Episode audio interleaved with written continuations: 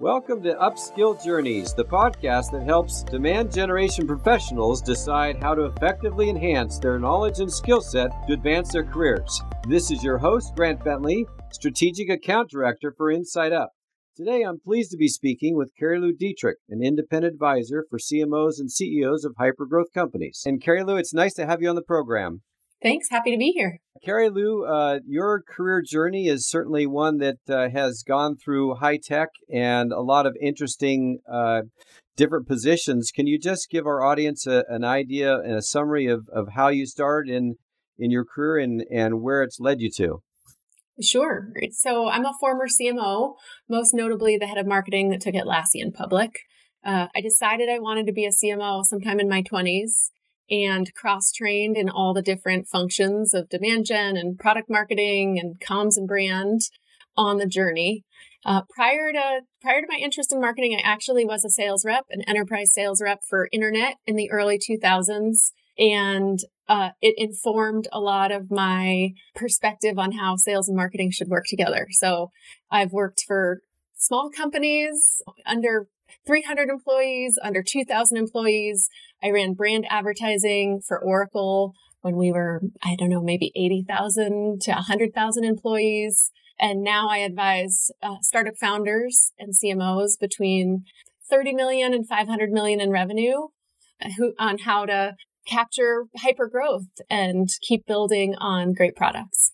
Well, certainly it's uh, product led growth. You hear a lot that these days, uh, but you still need uh, conventional demand generation and, and you need some account based marketing sometimes. So the the function of demand generation really matters in these sort of uh, areas, whether or not you're a small startup all the way to a, a large uh, household brand. Uh, so, what sort of areas have you found to be helpful in the demand generation function, since it's one of the areas that uh, certainly will improve the effectiveness of a marketing organization. So, demand generation is essential to any company's success to to bring in enough revenue to pay all the employees and keep investing in the products. I think it's tricky because each company has a slightly different go to market motion. As you mentioned, some use product led growth, some use account based marketing, some use a combination, some, you know, have sell to enterprises, some sell to SMBs. Some audiences like HR um, prefer more hand holding, where audiences like developers like more self service of all the content and, and even trials where they can set up the software and start using it themselves before they buy. So for a demand generation person to be successful, there's two or three things that they really need to be masters of. Um, and one is the demand generation levers that work for their audience. The second is their audience's preference and the, the message and, and product area. You know, if you're in cybersecurity, it's much different than selling uh, photo books or developer tools. You know, each of them, yeah. you, you, really understanding the audience and the market to understand like, do these people hang out in online communities? Do these people hang out in person at conferences? Um, you know, the demand generation that works will be different for different audiences, different products, and different messages. So, to upskill yourself as a demand generation person, you need to really understand the vehicles that you have available the audience and the market that you're in. And then third, um, the metrics and tech stack, because demand generation of all the functions is much more reliant on the marketing operations, proper data tracking, data visualization, data analysis. And so, you know, when I was young, it was becoming an Excel whiz and learning to do pivot tables you know it's it's only grown exponentially since then but um, really strong data analytics skills are the third category yeah you touched on several areas that are really important to get right. Let's start with communication channels. How how did you learn how communication channels worked? So I think there's three ways to to learn um, in, as a business person. One way is to read, it, to just read websites and blogs and listen to YouTube channels and listen to podcasts right. and hear it. The second is to take really structured courses and get some sort of certification and kind of go deep in an area. And the third is to have the experience yourself. You know, you learn a ton by doing. And and real masters have probably done all three. So I think in the demand generation space, there's both um, you know, how do all the channels work and how do you optimize one channel to be the best it could possibly be? There's so much to learn. You know, 20 years in, I'm still learning every week and month. And that's one of the things I love about the job. So I think uh, one of the advice we could have is stay curious. You know, if there's absolutely. a new channel that you're hearing that uh, your target market is starting to be active in, learn how that particular channel is developed uh, who are the movers and shakers in that particular communication channel and how you can participate in it. That's... And the other word I would add is voracious. Mm. I mean, you know, some of the people I admire most, one of them is uh, Denise Persson from Snowflake. Uh, and I was listening to a podcast of hers in the last couple of weeks, and she said um, for 20 years of her career, and probably still, she had the latest marketing book on her bedside table. She said she read every marketing book. She was just voracious. So I, I think learning, uh, you know, being on this constant learning journal. Remember, and I still have it here on my bookshelf. I have a SEO book that's about 600 pages that took me a long time on my bedside table just to make sure I knew as much as possible about this channel to optimize what was working best for my company at the time. So hit the library essentially. It's reading, it's um, certifications or, or lessons, and it's experience. It's all three of them kind of in a, a constant yeah. dance. Tell me, um, you um, when you consider the type of folks that are going to be joining a marketing organization and be part of your demand generation investment the question becomes well what are their advanced degrees and the one that you typically hear about is a gold standard an mba course you know or something mm-hmm. like that what are the ways in which uh, someone can find an alternative to a degreed uh, mba graduate program that still puts them in a position where they can be considered a strategic voice and understand how the business executives think about the marketing function? There's like seven questions in that one question, yeah, but we'll take them one at a time. I think the first question is what helps you get the best job? And is the certification what helps you get the best job? Mm-hmm. I would assert that doing work like or on the forward path of the journey of, of the company you're joining for a great brand name helps you the most. You know, like in our generation, if if you were early Apple Facebook, uh, Google on the consumer side, or, you know, today if you were Snowflake or CrowdStrike or any number of, you know, great companies or OpenAI, you know, if you were at OpenAI, yeah. the quality of the company you join and your contribution on their success journey is often the best way to get hired at your next company. So mm-hmm. I, I, I, think now this is biased because I don't have an MBA and have, have gone with experience over some education. Now mm-hmm. I have some regret about about um, an MBA, and I considered an MBA twice in my career uh, and decided against it for some reasons I can go into. But there's two advantages to expensive MBAs. One mm-hmm. is the things you learn, and the second is the network you build. So we know this is true that you know, VCs coming out of Stanford have a tighter group of other Stanford VCs than people who did an online training with an MBA at University of Phoenix. You have access to people who are at companies who give you access to opportunities. So I think those are both options. The challenge is it can be really expensive and depending on what program you choose, you can be out of your job market of experience um, for up to two years. Mm-hmm. Uh, so I had looked at the online or what night and weekend MBAs. Mm-hmm. Uh, and at the time I was working for a startup and already working 60 hours a week. was that in the Bay Area? Uh, it was in the Bay Area. Yeah, I was looking at the Berkeley Wharton yeah. weekend one, and I was already a young married woman. And I thought, you know, I can be great at my startup I can be married and I can get an MBA. Pick two. yeah. And so at the time, I decided against that one. And then uh, a couple of years later, I had applied to business schools and I had to choose between business school or this awareness advertising job at Oracle, which turned out to be one of my favorite jobs of my whole career. Um, yeah. And at the time, I had decided that I was already in tech. I was already in marketing. I wanted to get better at marketing and have more opportunity, but I might have more opportunity from having better experience than having an MBA um, at that time. You know, I think that the the con like the pros and cons are that for a lot of people who are looking to change, if you're looking to change your industry or your role, if you're in engineering and you go back to get an MBA and go into marketing, it can be a real step up you know, if you're in sales and you go back to MBA school and you go into finance, it can be a real big step up and pivot. If you're already on a trajectory and you're just looking to add to it, um, mm-hmm. an MBA may or may not be worth it. Interesting. And uh, how much uh, information does uh, a demand generation professional need to know about the inner workings of some of these um, large suites and some of the the key visualization and data programs you're talking about?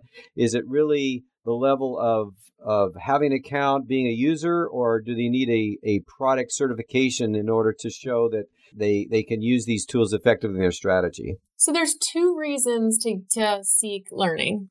One is to actually get the learning and one is to have people think and know that you have the learning. Um, and both have value for different reasons. So the first order of priority is to take whatever trainings you need to be exceptional at your job. Like if you're a Salesforce shop, learn all about Salesforce so you know. I mean, there's so many problems in data as demand generation people know where sales adds a field and marketing is looking at a different field, or you want to do some data reports and you have to rely on an analyst who will never prioritize right. you. And if you could do your own dashboards, you could really be exceptional. So I think the first priority is to learn the tools that you have in place to be exceptional. The mm-hmm. second priority is to be looking out at the landscape to understand what's coming next and how you might be able to bring that into your company to, to propel your company forward in your either in your category area or in your general group area. So, you know, I mean, right now AI is hot. If mm-hmm. you attended a whole bunch of AI, how marketing can use AI better webinars, and your CMO and the team members don't really have time to, and you do a lunch and learn and you recommend some tools for your team to use, you're an overachiever who will be, you know, promoted and supported at this job or have opportunities in your next job. So, what do you look for in demand generation professionals?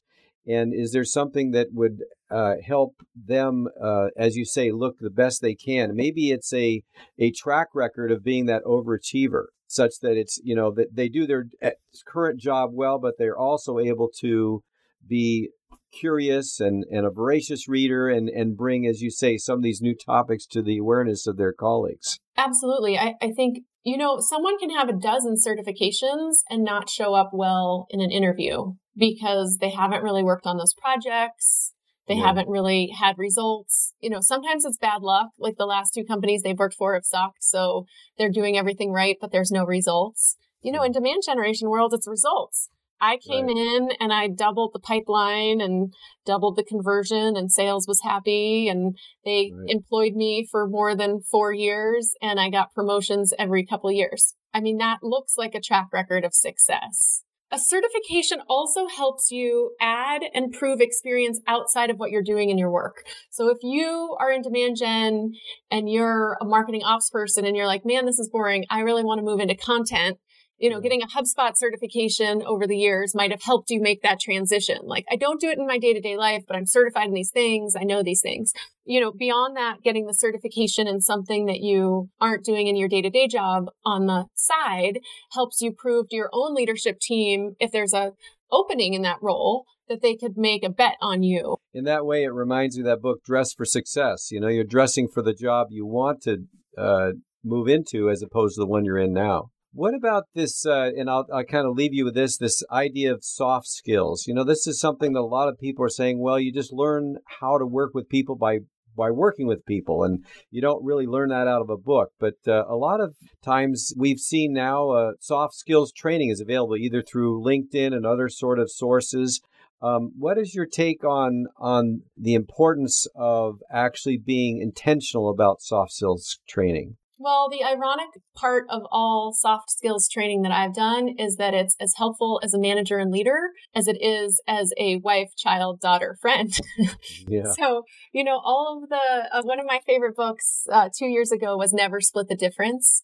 It's a book about negotiation from a hostage negotiator, and it's meant for business people how to negotiate a better salary, how, how to negotiate a deal for an acquisition, how to negotiate all these things. And, and I was like, wow, this could really help me with like parent my children better. You know, conflict resolution skills over the years. Most of the soft skills training I did was part of team building offsites. So, mm-hmm. you know, I think we might talk in the next question. How do you fund your interests? So uh, we'll leave it for that. But I've mm-hmm. done a number of soft skill trainings as part of group gatherings, right? Your personality type and how to flex and read others, how to have difficult conversations, diversity and inclusion ideas and unconscious bias, all sorts of soft skills things are good for team building. But, you know, I mean, they, I think that they're incredibly important for leadership and for living a better life. So mm-hmm. I'm still, I thought by, you know, this age I would have figured it out, but I'm still learning constantly. I'm reading actually yeah. a book right now about um, DBT, which is a psychology concept, which I think back on some of my management tr- troubles and think, oh, if I'd known some of these things, I feel like I would have been a more patient and encouraging manager. You know, it's interesting you mentioned those things about offsites and post COVID, it's almost like in person opportunities for learning are few and far between. Not because people don't think it's still valuable to meet in person, but just because the opportunities are, are less rampant than they used to be. You could go to a conference, but then that means traveling and this sort of thing. Uh, how much online soft skills training can you do in Zoom boxes? You know, what's mm-hmm. your feeling about that? I think soft skills training is hard to learn because it's just hard to be reflective about your own strengths and weaknesses yeah. realistically. You know, some of the better soft skills training, I think, has come from hard feedback that people give you, and then you, yeah. you know, you lean into that. For me, it's, you know, can you be a better listener and less distracted if there's too many things happening at once? So I don't know. I, I think I'm seeing more offsites come back as people are working on their hybrid environments. You know, mm-hmm. I think I think that'll come back and, and even conferences, maybe coming back to the um, how do you budget for training? Over the course of my career, a number of the companies I worked for had an education budget per person. It was like fifteen hundred bucks to two thousand dollars, something like that. And I thought of that as part of my salary. That mm-hmm. if I used benefited me and the company. And if I didn't use was $2,000 I was throwing away. Mm-hmm. And anyone knows who knows me knows how thrifty I am. Like mm-hmm. I will turn back for a dime. Mm-hmm. So I used every one of my $2,000 or about $1,500. And, you know, early in my career, I went to a PR conference. I went to all sorts of MarketingSherpa things. I bought white papers.